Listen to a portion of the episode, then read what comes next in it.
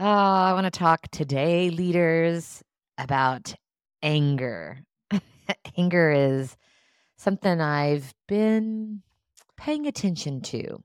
I am an Enneagram 7, and what that means is that I like when things are good and happy and fun. uh, it's the positive emotions. That's where I'm most comfortable. And in my stress, I go to anger. And because I prefer to be in a happy place, I've really denied myself feeling it. But I've felt it and I've acted out and I've been cutting and it hasn't been helpful. And so I know that that's where I go in stress. And so I've been working over the last couple of years to really pay attention and and understand with curiosity what's really behind the anger. And through all of this reflection, something I've come to know is that anger is an anti relational emotion, but we are relational beings. So anger is not going to get me what I really want connection, love, significance. So perhaps the antidote to anger is relationship. So here's something that popped up recently where I've been exploring this idea, a situation through which I've been exploring this idea. I got an email from a colleague that triggered stress in me, questioning something that I had introduced to the team.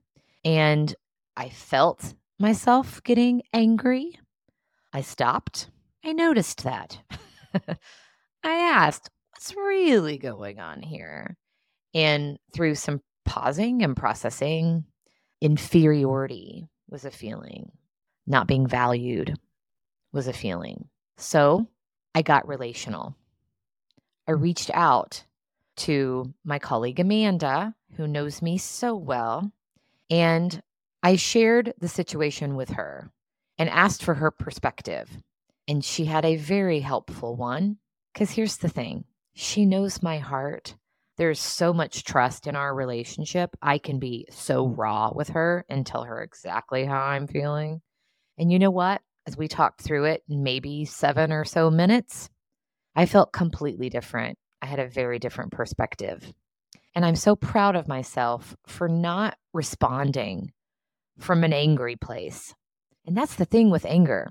I've not really allowed myself to feel it, I've just allowed myself to react from it. And that has never served me or anyone.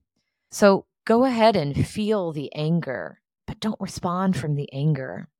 Respond from a relational place. I once heard someone say that pausing and having some patience is like spreading out your wrath to keep it from cutting. And I love that and feel like that's what happened in this situation because I paused, I reflected, I connected through a relationship. I spread out those negative feelings. I saw them for what they really were, and I kept it from cutting. So here's to looking at your anger a little more closely today. Perhaps the antidote to anger is relationship. What a great way to take care of yourself and ultimately each other.